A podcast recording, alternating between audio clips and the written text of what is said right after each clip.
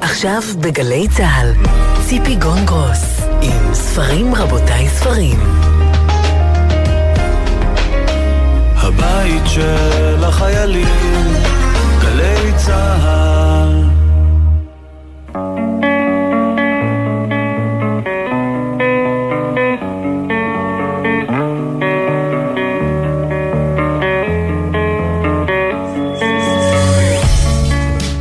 רבותיי ספרים, סיכום שבועי, שלום לכם, תודה שאתם איתנו.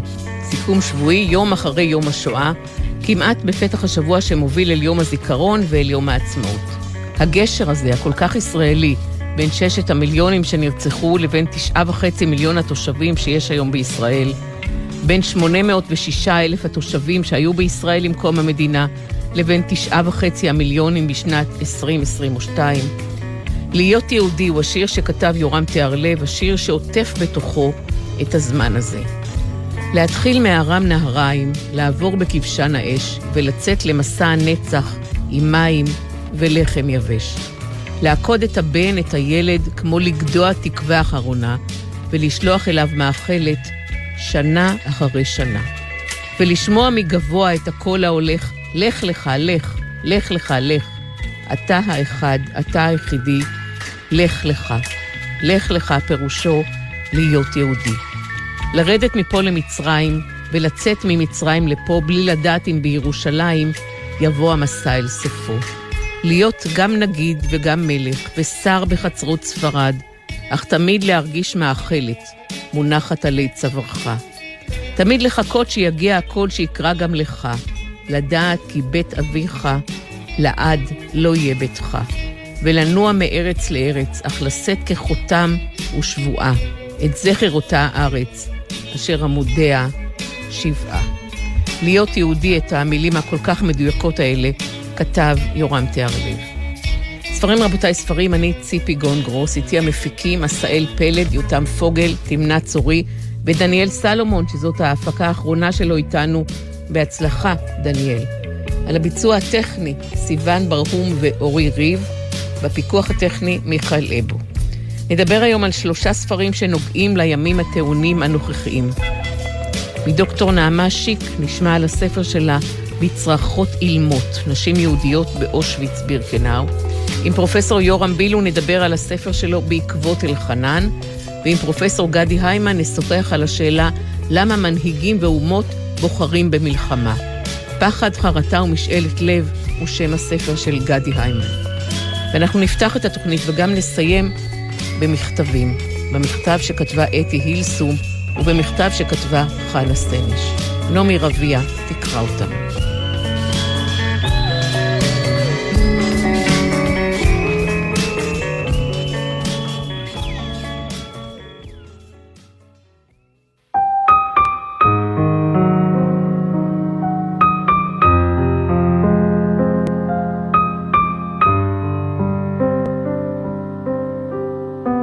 הנה המכתב הראשון. אתי הילסום הייתה בחורה יהודייה בת 27 מאמסטרדם, שכתבה יומנים ומכתבים בין השנים 1923 ל-1942. בספטמבר 43 נשלחה לאושוויץ, ושם נספתה. אנחנו איננו אלא כלים ריקים שההיסטוריה זורמת דרכם, כתבה. השמיים שבתוכי הוא ספר המכתבים של אתי הילסום, שתורגם ל-23 שפות והופיע עד עכשיו ב-25 מדינות. עכשיו מופיעה בעברית בהוצאת כתר מהדורה חדשה של הספר הזה, ובה 16 מכתבים שלא תורגמו עד כה. הנה, אחד מהם. יום שלישי, 8 ביוני 1943, וסטרבורג. אנשים יקרים, לא נותרה אדמת אברשים רבה בינות גדרות התיל, מוקמים עוד ועוד צריפים. נותרה רק חלקה קטנה בפינה רחוקה של המחנה, ושם אני יושבת כעת, בשמש, בין השיחים, מתחת לשמיים כחולים נהדרים. מימיני, רק מטרים ספורים ממני, עומדים מדים כחולים וקסדה במגדל השמירה. שוטר צבאי כותף בהנאה גלויה תורמוסים סגולים, הרובה שלו תלוי על גבו. כשאני מביטה לשמאלי, אני רואה עשן לבן מתעמר ושומעת קטר המשתעל. האנשים כבר הועמסו על קרונות המסע, הדלתות נסגרו. יש פה הרבה אנשי המשטרה הירוקה. הבוקר הם חלפו בצעידה צבאית ושירה על פני הרכבת. גם המשטרה הצבאית ההולנדית פה. מכסת האנשים לשילוח עוד לא התמלאה. לפני רגע ראיתי את אם הבית מבית היתומים עם ילד קטן בזרועותיה. הילד צורף גם הוא למשלוח, בגפו. גם מצריפי החולים הוצאו אנשים והועלו לטרנספורט. עושים פה עבודה יסודית. קליברים מהד באו לביקור. מעניין מאוד לבחון את הגברים האלה מקרוב. החל מארבע לפנות בוקר הייתי עסוקה שוב בסחיבת פעוטות ומזוודות. בשעות ספורות אלה אפשר לפתח מלנכוליה שתספיק לחיים שלמים. השוטר הצבאי חובב הטבע סיים להרכיב את הזרע הסגול שלו. אולי הוא ישמש אותו לחיזור אחרי בת עיקרים מהאזור. הקטר משמיע יללה, כל המחנה עוצר את נשימתו. שוב, שלושת אלפים יהודים יוצאים לדרך. כמה וכמה תינוקות עם דלקת ריאות שוכבים שם בקרונות המסע. לפעמים ההרגשה היא שהכל, כל מה שקורה, לא אמיתי. לא שובצתי לעבודה הפעם, ועדיף לי כך. אני מסתובבת במחנה והעבודה מציגה עצמה בפניי. הבוקר דיברתי חמש דקות עם איזו אישה שהגיעה מפורט וסיפרה בתוך שלוש דקות את מה שעבר עליה בזמן האחרון. כמה שאפשר לספר בדקות ספורות. כשהגיעה אל דלת שמעבר לה לא יכולתי עוד ללוותה, חיבקה אותי ואמרה, אני מודה לך על התמיכה שנתת לי. הרגע טיפסתי על ארגז שעמד פה בין השיחים כדי לספור את קרונות המסע. ספרתי 35, וכן כמה קרונות נוסעים, מחלקה שנייה מקדימה עבור כיתת המלווים. קרונות המסע היו סגורים לגמרי. פה ושם פורקו לוחות עץ ומהפתחים נשלחו ידיים מנופפות, כפי שמנופף אדם טובע. השמיים מלאים ציפורים. התורמוסים הסגולים עומדים מלכותיים ושלווים בפריחתם. שתי נשים זקנות התיישבו על הארגז לפטפט.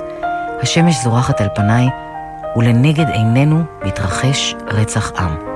כל זה בלתי נתפס. אני בסדר. באהבה, אתי.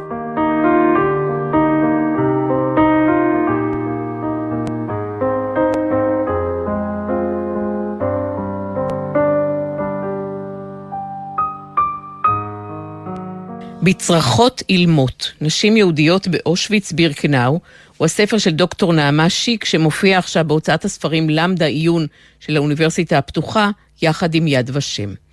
דוקטור נעמה שיק היא היסטוריונית, חוקרת, מרצה, מנהלת המחלקה ללמידה מקוונת בבית הספר הבינלאומי להוראת השואה ביד ושם.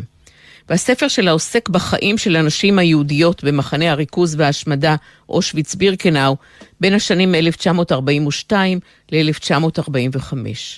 נשים שנועדו להירצח בסופו של דבר יחד עם הילדים שלהן כחלק מהפתרון הסופי. בניגוד לאסירות בנות לאומים אחרים, רוב בני המשפחה של האסירות היהודיות מתו כבר או נרצחו לפני שהן נכנסו למחנה.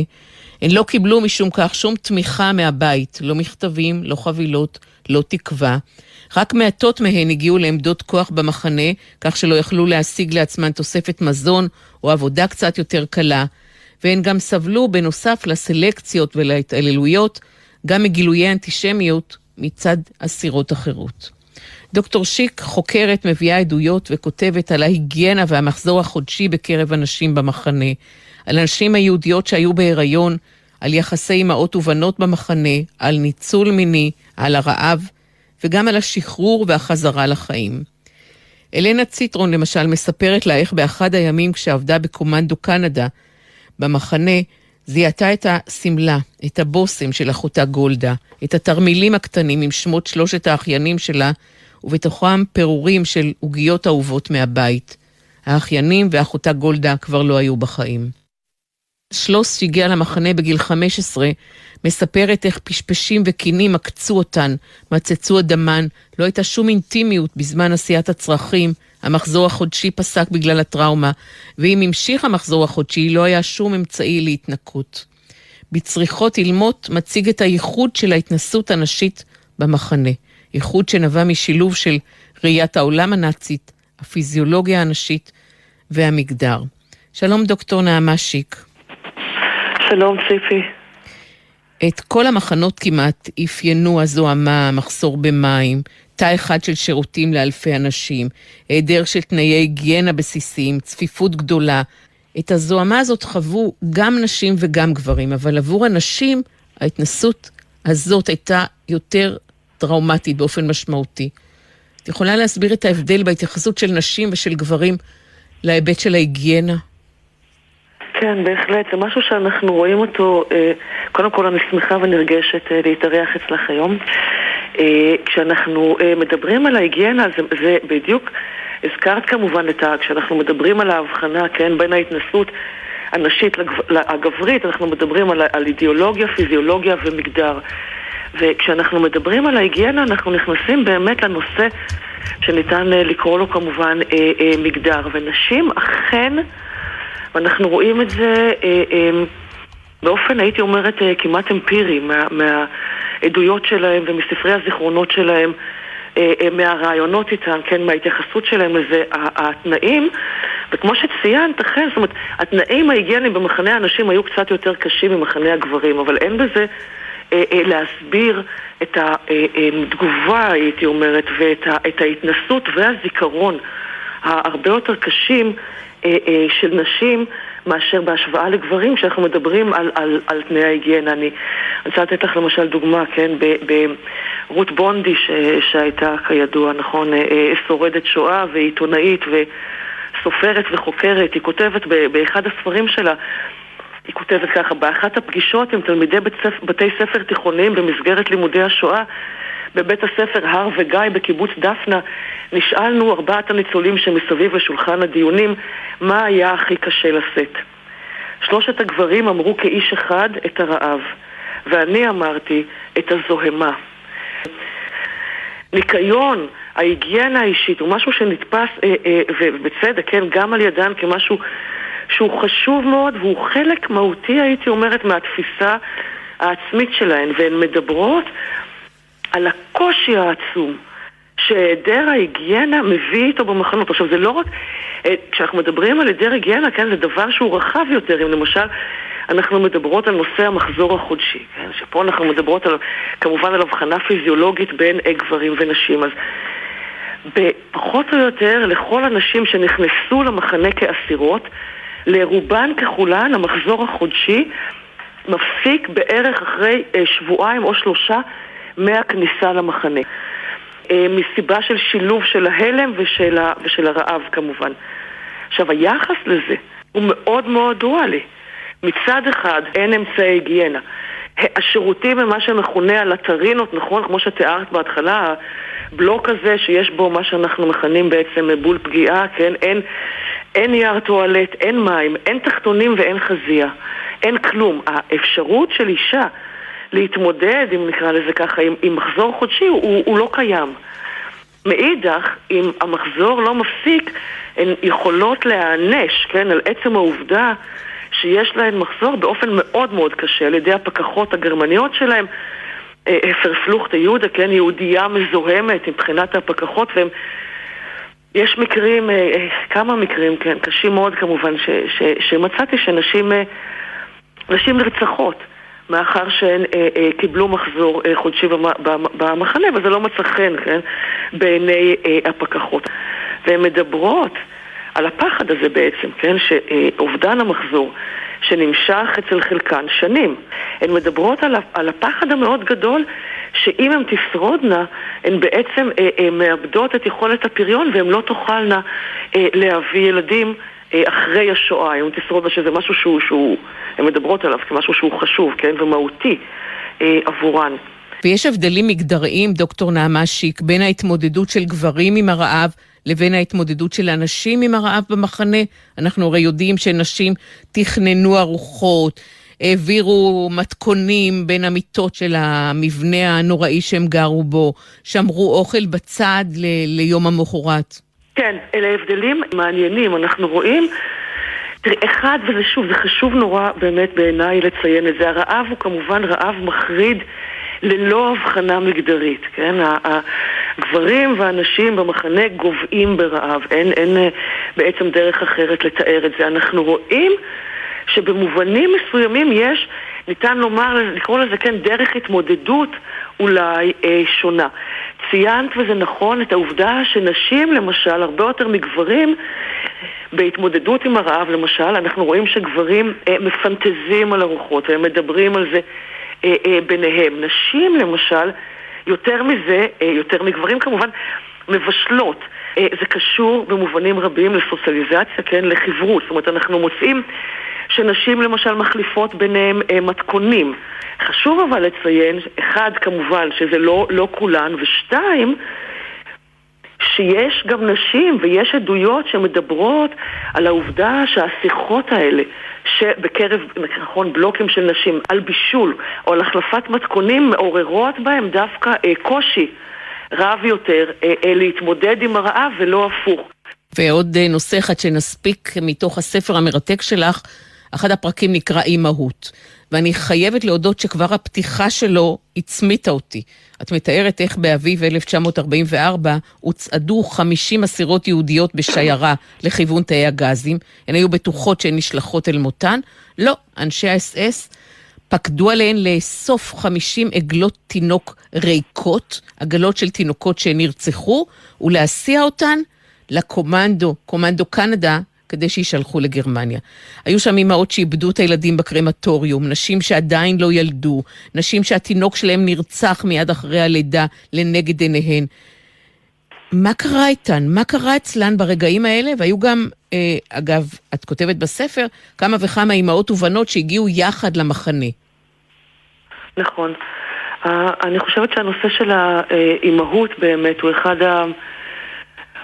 אחד הנושאים הקשים, אנחנו כמובן לא, לא, לא יכולים אה, לדרג סבל, אבל באמת אני חושבת אחד הנושאים הקשים ואחד הנושאים גם, ה, הייתי אומרת, הלא מרפים אה, במובנים רבים. את, את, את פתחת באמת וציטטת קטע מתוך אה, ספרה של ג'וליאנה טדסקי שהייתה יהודייה איטלקייה שגורשה למחנה, היא הצליחה להחביא את שתי בנותיה הקטנות באיטליה והיא, בעלה נרצח והיא גורשה אה, למחנה, והיא באמת מתארת את התיאור הזה, כן, איך בלב בירקנאו. נשים יהודיות מובילות עגלות, עגלות של תינוקות שנרצחו בלילה הקודם, והיא מתייחסת, נכון, כמו שתיארת באמת, ניתן לומר לה, שלושה סוגים האלה של, של נשים או של אימהות, אלה שאיבדו את ילדיהן עם ההגעה אה, למחנה, שאלה נשים, נכון, כשאנחנו אה, מדברים על הסלקציה, הגרמנים, מבחינת הגרמנים, ילדים אה, יהודים לא צריכים לחיות כמובן באופן קטגורי, ובאושוויץ מתחת, כל מי שמתחת לגיל 16 נשלח באופן מיידי אה, למותו. אנחנו כבר במקום הזה רואים אימהות שעומדות עם תינוקות שלהם על הידיים. אה, ניצבות כמובן מול אה, מה שמכונה, כן, במחקר סוג של בחירות נטולות בחירה, כן, ביחס לילדים. זאת אומרת, כל המהות האימהית שלהם כמובן, וכל האהבה שלהם לילדים עומדת פה במובן הזה בפני קריסה מוחלטת, כן, הגרמנים עד 43 שולחים אותן באופן מיידי עם הילדים שלהם לתאי הגזים. משתי סיבות, אחת כי הילדים לא אמורים לחיות כמובן מבחינת הגרמנים, שתיים כי האימהות נחשבות באידיאולוגיה הנאצית, כן, כאימהות הדור הבא שמבחינת הגרמנים, שוב, חס וחלילה תשרודנה אם תוכל להביא עוד ילדים, אה, ומתוך סקסיזם שמגולם באידיאולוגיה הנאצית ככוח עבודה פחות טוב. מאמצע סוף 43 הם במקרים רבים מפרידים בכוח בין האימהות לבין הילדים שלהם, מאחר שהם צריכים יותר ויותר כוח עבודה. ופה אנחנו רואים כמובן אין ספור אה, סיטואציות או התנסויות שאין מילה אחרת כמובן מאשר אה, טרגיות של, של המעמד הזה, אם אפשר לקרוא לזה ככה, של נשים שלוקחים להם את הילדים והם פעמים רבות יש תיאורים מאוד קשים ומאוד מצמיתים של אימהות שרצות אחרי הילדים שלהם והגרמנים לא נותנים להם כמובן לחבור לילדים, של אימהות שמבקשות מבקשות את נפשן למות פעם אחר פעם בתוך המחנה, כן, אחרי שלקחו להם אה, את הילדים. קבוצה אחרת של אימהות זה אה, אלה נשים יהודיות בהיריון שעוברות את הסלקציה ונכנסות למחנה. מבחינת הגרמנים, כמובן, אה, קטגורית כל אישה יהודייה בהיריון שמגיעה למחנה נשלחת אה, למוות. אנחנו יודעים על כמה מאות נשים יהודיות בהיריון, וככל הנראה היו יותר, אבל הם כנראה נרצחו או שהם אה, אה, לא דיברו, שבעצם עוברות את הסלקציה כשהן בהיריון. עכשיו, איך הן עוברות את הסלקציה בעצם? או הם כמובן בשני המקרים בשלבי אה, הריון מאוד מוקדמים, אבל או שמתוך איזושהי אינטואיציה, כן, שזה גם אם זה מחנה עבודה במזרח, כמו שנאמר להם, עדיף לא לציין שאת בהיריון. עכשיו, ההיריון בסופו של דבר כמובן מתגלה, בעולם הזה של אושוויץ, הגורלה של אישה יהודייה בהיריון הוא, הוא... המילים פה תמיד עומדות לנו לרועץ, כן, או, או, או איזה חומת אש כזאת, אבל הוא, הוא, הוא רע או רע יותר, כן? רע זה כמובן רצח של העובר או, או, התינוק מיד אה, כשזה מתגלה, ורע יותר, אם ניתן לקרוא לזה ככה, אה, אה, זה, זה רצח, אבל אחרי שהגרמנים מבצעים בהם ובתינוק מה שהגרמנים מכנים ניסויים רפואיים. כתוצאה מכך מתפתחת כמעט, אם אפשר לקרוא לזה פרקטיקה, שרופאות אסירות יהודיות ואחיות אסירות יהודיות מסכנות את החיים שלהם פעם אחרי פעם, וזאת שאלה שאין לי עליה כמובן תשובה, אבל היא שאלת, ה... שאלת הטוב. אנחנו, כשאנחנו מדברים על השואה, ובצדק אנחנו שואלים, שואלים על הרוע, כל הזמן על הרוע הרדיקלי הזה, על הקריסה הזאת, ובצדק, אבל אנחנו לא תמיד שואלים או מתעכבים פה על... על קבוצה שלמה של נשים שמסכנת את החיים שלהם, סיכון שהוא לא תיאורטי, אלא הוא סיכון אה, ברור ומיידי, והן בעצם מסכנות את חייהם ומנסות להציל לפחות את האימהות, כן? כי אם הגרמנים לא ידעו שהייתה הפלה בבלוק, פעמים רבות גם אה, אה, ממש לידה, אז לפחות האימא תקבל איזשהו זמן שאול של חיים. ההתנסות, גם של האימהות כמובן, וגם של הרופאות, היא, היא, היא איומה, ההתנסות הזאת. תודה רבה, דוקטור נעמה שיק, בצרחות אילמות, נשים יהודיות באושוויץ, בירקנאו. למרות שהנושא הזה של נשים בשואה, נשים במחנות, כבר נחקר, במידה רבה את חקרת אותו. הספר הזה מרתק, באמת מרתק, לא יכולתי להינתק ממנו. תודה רבה, דוקטור נעמה שיק. תודה רבה לך, תודה רבה.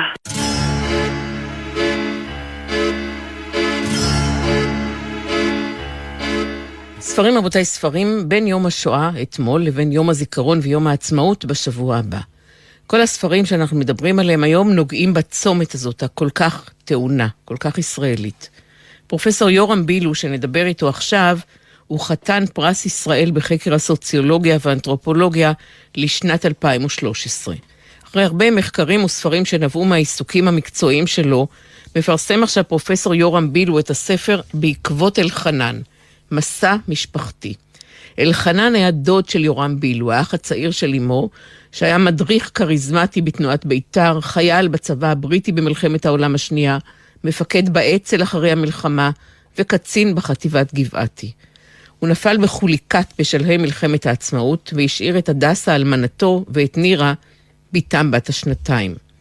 במכתב האחרון שלו להדסה ביום הנישואים שלהם כתב ליבי דואב על כי לא אוכל לבלות יום כזה איתך יקירתי, אולם הפעם אני נותן לך את המתנה היפה ביותר. ביום זה כבשתי עם פלוגתי את חוליקת, וזהו השי היפה ביותר שהנני מגיש היום במלאת שש שנים לאהבתנו, ובטוחני שתתגאי עליו. שלום פרופסור יורם בילו. שלום רב. יש שני חלקים לספר שלך. החלק הראשון נקרא לציון ובחזרה, והחלק השני נקרא אלחנן אלחנן. אז בוא נתחיל בראשון שבהם, ועוד מעט נגיע לאלחנן. במשפחה של אביך אתה כותב נהר של דממה, שתיקה מוחלטת. במשפחת אמך אשד קולח של קולות ומילים, של סיפורים שאתה מתחיל אותם בספר הזה בסבא שלך, שבכל מוצאי שבת ביקרתם אותו בדירה הקטנה במרכז תל אביב, והוא היה לוגם מכוס התה שלו ברעש, בנחת. קוביית הסוכר בין השיניים בוהקת כמו ענבר, אוספת לתוכה את קרני האור הבודדות בדירה החשוכה, והוא לוגם ומשתהה, ואימא שלך אומרת, ככה הוא שתה תמיד את התה שלו, לאט לאט, לא אכפת לו מהעולם. ככה זה היה גם אז, כשנעלם. אתה יכול לספר, יורם בילו, על ההיעלמות של סבא, על החזרה שלו, וגם על בית החרושת לעץ, שהוא גיבור של הספר הזה שלך? נכון. אז uh, הסבא שלי מצד אמי, שם אני באמת מתחיל את הספר, נעלם בתחילת מלחמת העולם הראשונה. והוא נעלם בגלל שהוא באמת אהב לשתות כוס תה בנחת ובתחנת מלקיניה, שבשנות ה-40 תהפוך להיות הצומת לאושוויץ, הכל פה טעון היסטורית. בתחנה הזאת הוא מכניס את הרכבת שממשיכה לנסוע לעירו אוסטרולנקאי מאחיו, ובעצם זו הרכבת האחרונה במלחמה.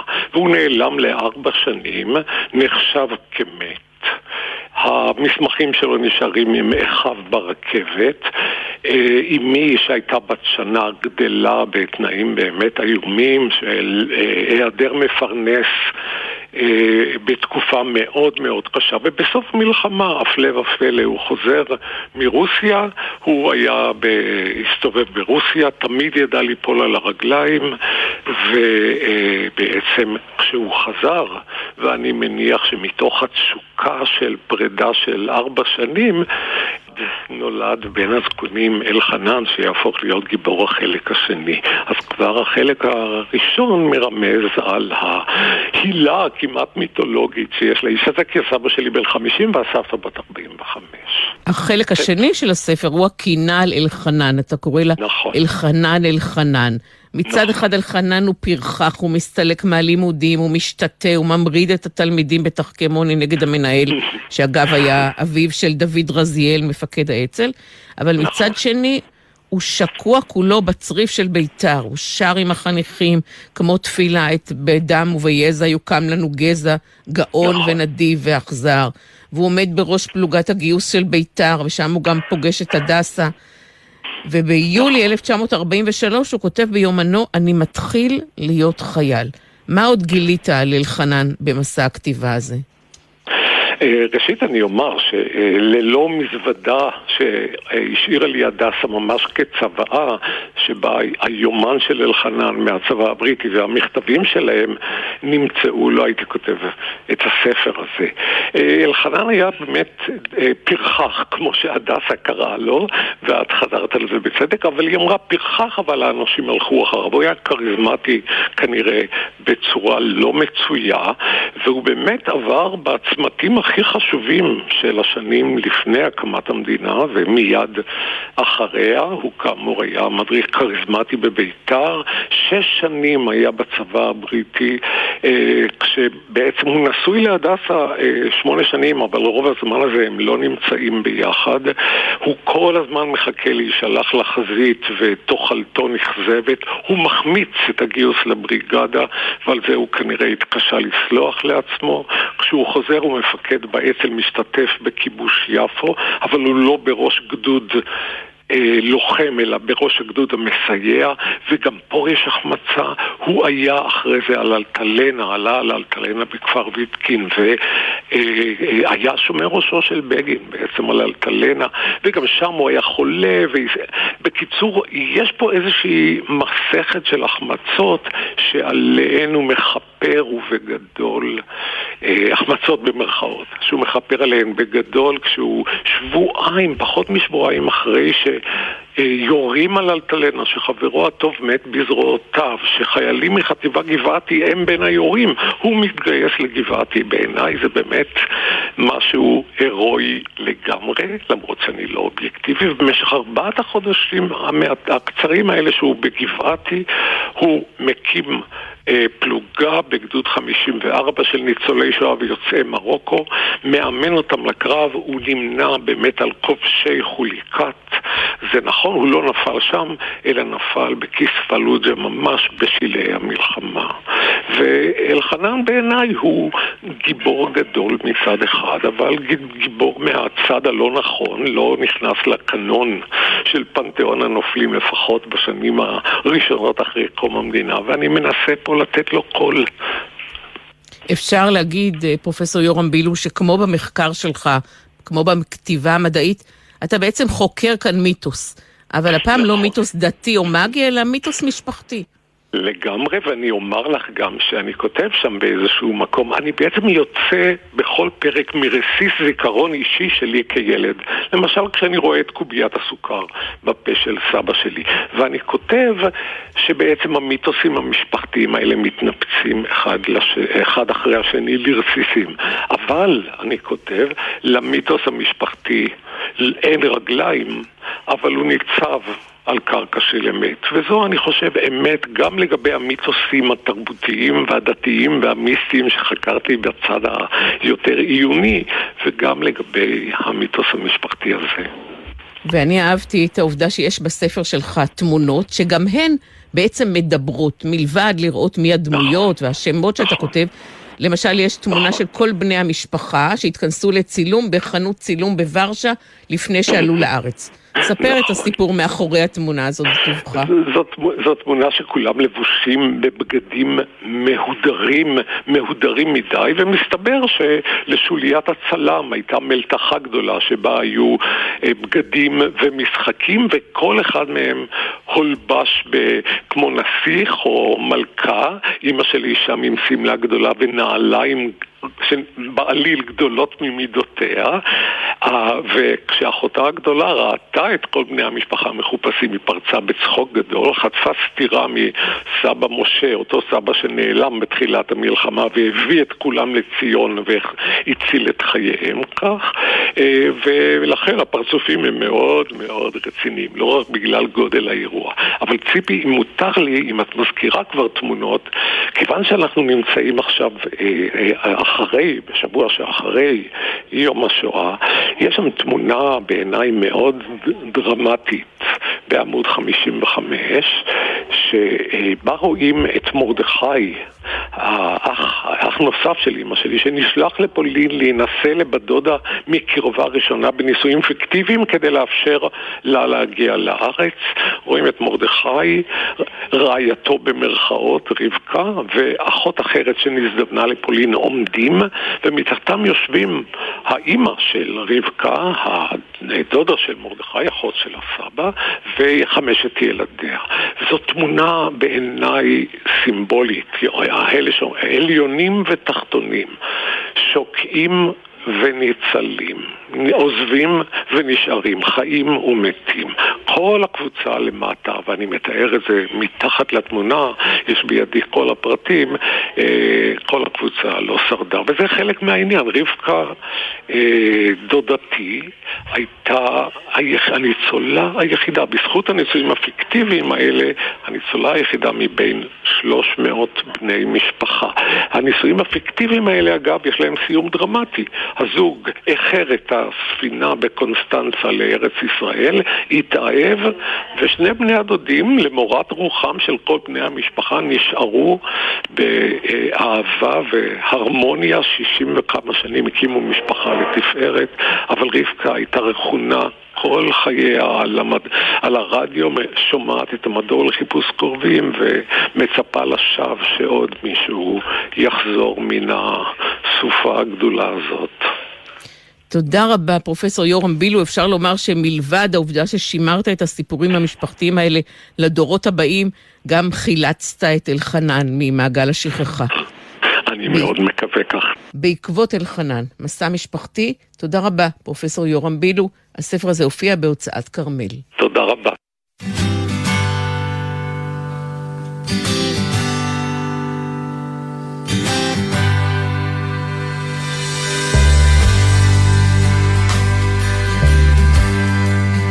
פחד, חרטה ומשאלת לב הוא הספר החדש של פרופסור גדי היימן, מרצה במחלקה ליחסים בינלאומיים באוניברסיטה העברית.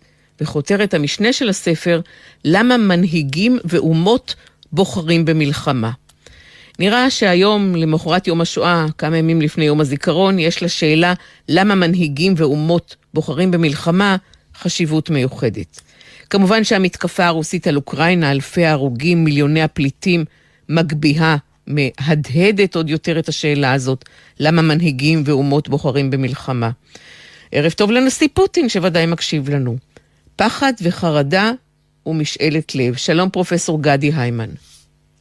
שלום ציפי, שלום על המאזינים. הספר שלך הוא ניסיון לשרטט את הממשק בין רגשות לבין פוליטיקה בינלאומית.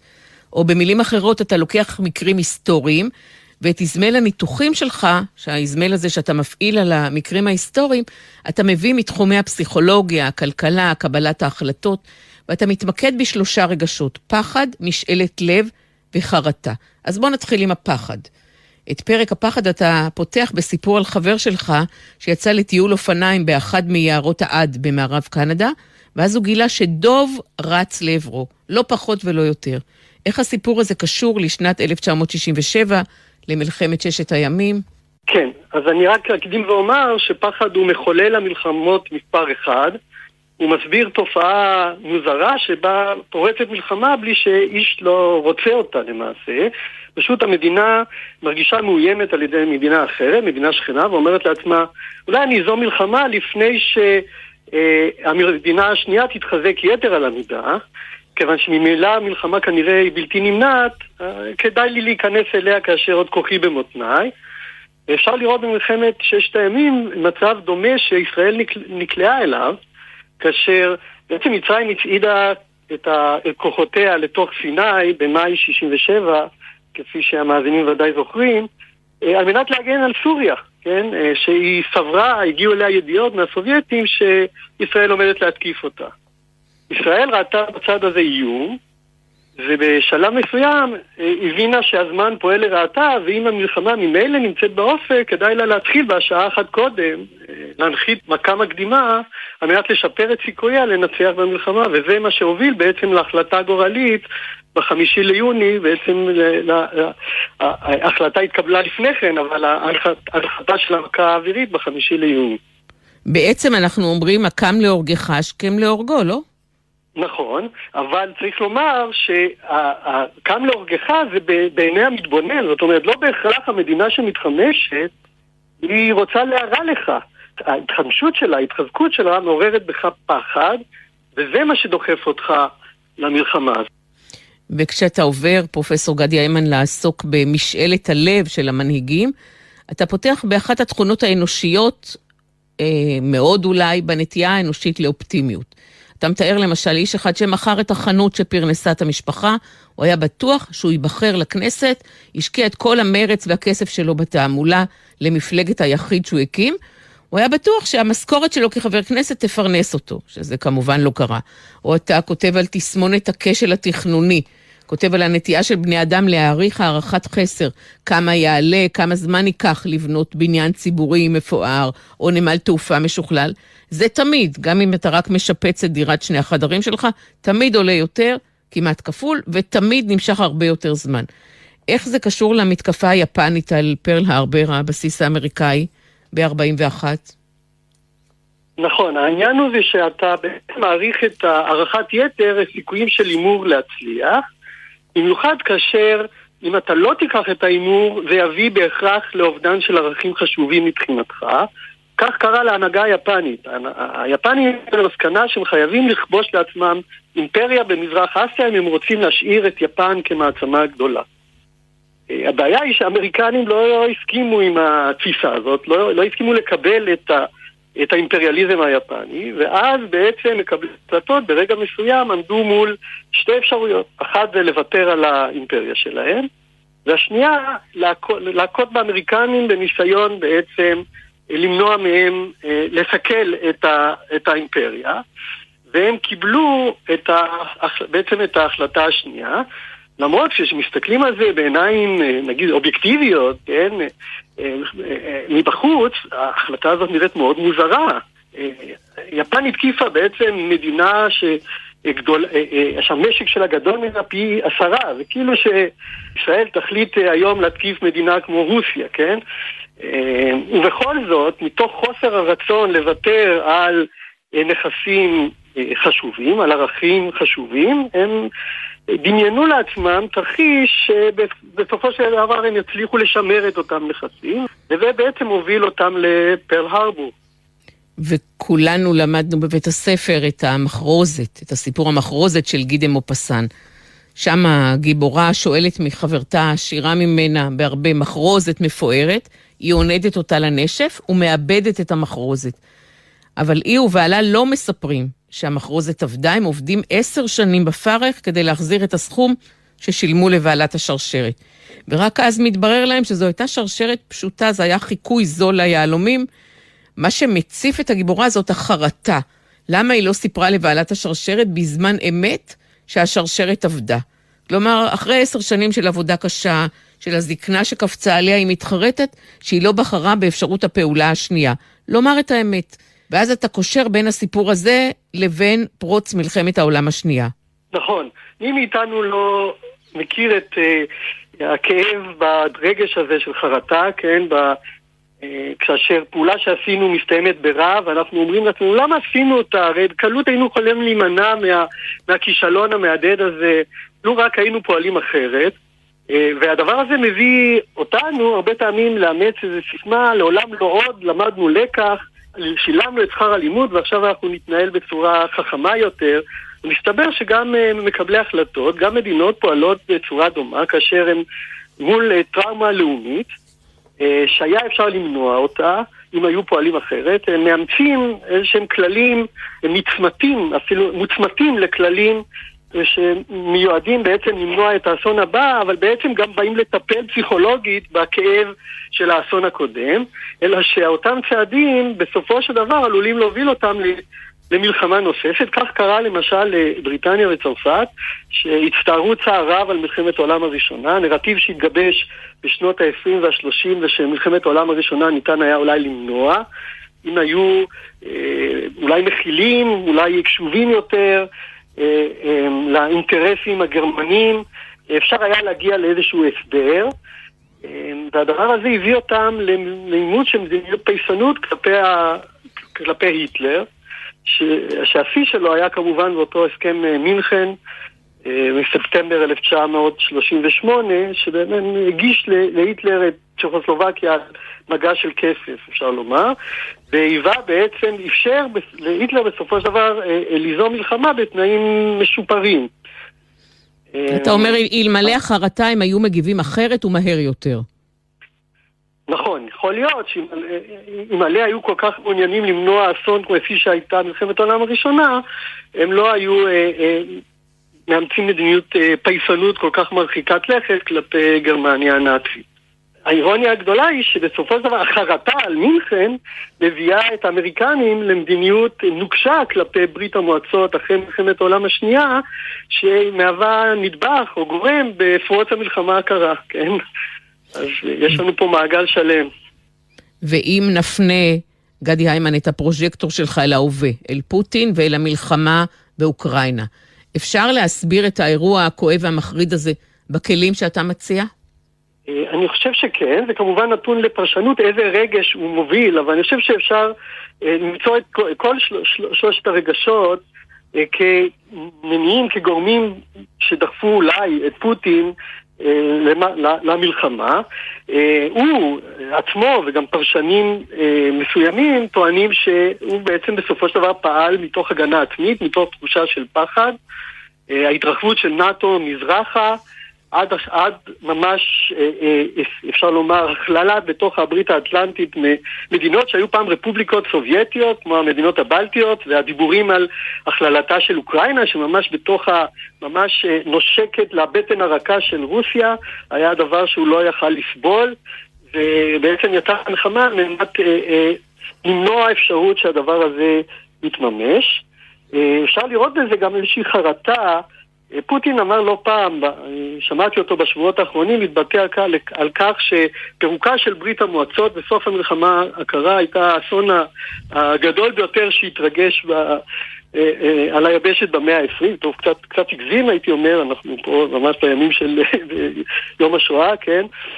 אני חושב שהוא רואה בזה באמת אסון מבחינתה של רוסיה, כיוון שהיא קוצצה ממצב שבו היא הייתה מעצמת על. מסתכלת עין בעין לארצות הברית, פתאום היא הפכה להיות אה, מעצמה מדרג שני. הרצון שלו להחזיר אותה לגדולתה הוא אחת הסיבות אולי למעשה ש, שהוא עשה. ואילו הספר הזה שלך, גדי איימן, היה מגיע לאחד ממנהיגי העולם, לביידן, למקרון, לפוטין, לנפתלי בנט, אפשר להפיק ממנו משהו פרקטי, משהו קונקרטי כדי להפחית מלחמות? טוב, לצערי הספר הוא לא נותן מרשם. אה, לשלום, כן? הייתי מאוד רוצה לחבר ספר כזה, אבל הוא מעבר ליכולותיי. מה שכן, אולי הספר הזה כן יכול אולי לתרום משהו בכך שהוא... הוא, הספר בעצם עוסק ברגשות שהם אוניברסליים, הם אנושיים, הם לא קשורים ל, לאדם זה או אחר, או מנהיג זה או אחר, הם, הם הם מאפיינים אותנו בהיותנו הומו ספיאנס, כן? אבל בכל זאת, אם היינו, אה, אם אנחנו מודעים לרגשות האלה ולתפקיד ההרסני שיש להם, אז יכול להיות שאפשר, אולי לא למנוע את המלחמה, אבל אולי אה, אה, למתן אותה, להפחית את הסיכויים להתרחשותה או את השכיחות שלה. למשל, אם אנחנו נהיה מודעים לעובדה שהצד השני מתחמש לא מתוך רצון דווקא להתנכל לנו, אלא אולי מנסה להבטיח את ביטחונו שלו, אפשר אולי אה, לנהוג אה, כלפי הצד הזה באופן יותר זהיר ולמנוע את ההסלמה שעלולה להוביל למלחמה. אה, או אם אנחנו מודעים לכך שאנחנו נוטים להעריך הערכת יתר את סיכויי ההצלחה של הימור, אנחנו יכולים מראש להיות קצת יותר פסימיים. לקחת שוליים של ביטחון ואולי להימנע מצעדים נמהרים שאנחנו נצטער עליהם מאוחר יותר. ואולי גם המנהיגים הגדולים ילמדו להקיף את עצמם לא רק באנשים שמהנהנים ואומרים אמן, אלא באנשים שרואים את הטווח הרחוק ואת הסכנות המיידיות מהרגשות שמפעילים את המנהיגים. תודה רבה, פרופסור גדי היימן. פחד, חרטה ומשאלת לב. הספר הזה הופיע בסדרת הקיפוד והשועל של הוצאת דביר. תודה רבה. תודה רבה, ציפי, ושלום.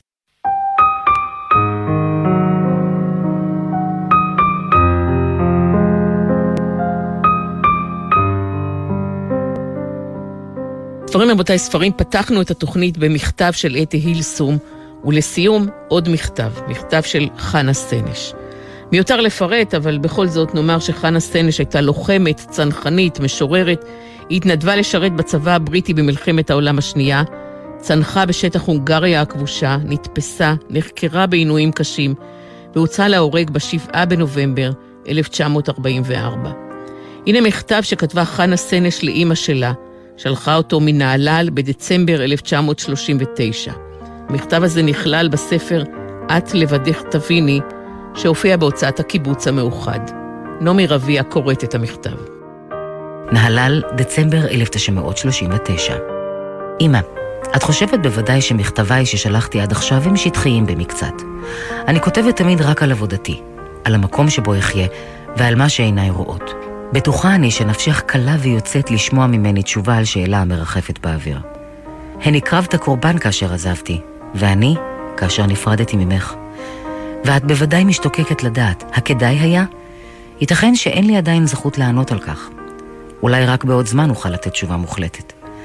אבל למרות זאת אשתדל להגיד גלויות את אשר עם לבבי ברגע זה. תשובתי, אמא היקרה, היא כן, בהחלט. לא אחיש, יש רגעים שהייתי מוכנה לשלם מחיר יקר בעד פגישה קצרה איתך. לו הרגשתי לכל הפחות שאינכם קרובים אליי. אבל ברגעים הקשים האלה מעלה אני על דעתי שהנה השנה או השנתיים שאני רחוקה מכם, זה המחיר בעד עלייתי ארצה. בדמיוני אני מתארת לי כמה טוב יהיה כאשר שוב נהיה יחד. מובן, לא קל לי בלעדיכם וזה טבעי לגמרי. מראש ידעתי זאת, והבאתי זאת בחשבון. אבל האמיני לי, אמא, ברצינות, לשום דבר אחר מחיי הבית איני מתגעגעת. במהירות מפליאה התרגלתי לסביבה, לצורת החיים ולעבודתי. לולא הזמן הקצר שאני כאן, הייתי מעיזה לומר שלמדתי גם לאהוב את כל אלה. ברור שאין לומר את זה באופן כללי, כי הן לאהוב אפשר רק אנשים יחידים ועבודות מסוימות. בכל אלה אין עדיין מענה על השאלה, האם כדאי היה? את התשובה החיובית נותנת לי אמונתי הבלתי מתערערת שהדרך אשר בחרתי בה היא הדרך. אני מאמינה באמונה שלמה שרק ארץ ישראל היא הפתרון היחיד והאמיתי, לי ולכולנו. כדאי היה לי לבוא הנה, כי כאן רכשתי לי את ההרגשה הנפלאה שהנני אדם שווה זכויות, ובביתי אני יושבת. הדבר האחרון לעת עתה רק בהרגשה. כדאי היה לי לבוא הנה ולרכוש את הביטחון שבעוברי ברחוב אינני צריכה לחשוב על כך, אם כל אדם הבא לקראתי יהודי הוא או לא. ומה טוב שאיני צריכה לשקול בכל דבר קטן, האם זה מותר ליהודי או לא. ברור, הנימוק השלילי שאין אנטישמיות עדיין אינו מספיק. התשובה המכרעת ניתנת בכוח העבודה שכאן בארץ מתפתחים חיים יהודיים חדשים ובריאים. הייתי מבטאה את זה כך: היהודים בגולה התעצבו כאשר לא הייתה להם סיבה מיוחדת להיות עליזים. כאן, כמו בכל אומה בריאה, עליזים ושמחים כאשר חסרה הסיבה להיות עצובים. חנה סנש, שנת 1939, מכתב לאימא שלה, קטרינה.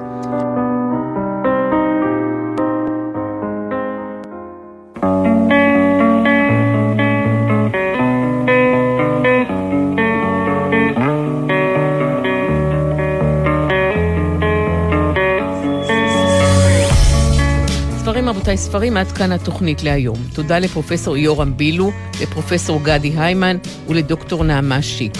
כתובת המייל לתגובות שלכם, ספרים, גון גרוס, עם שני אס, כרוכית ג'ימל נקודה קום. באתר גלי צה"ל וגם ביישומון תוכלו להזין שוב לתוכנית.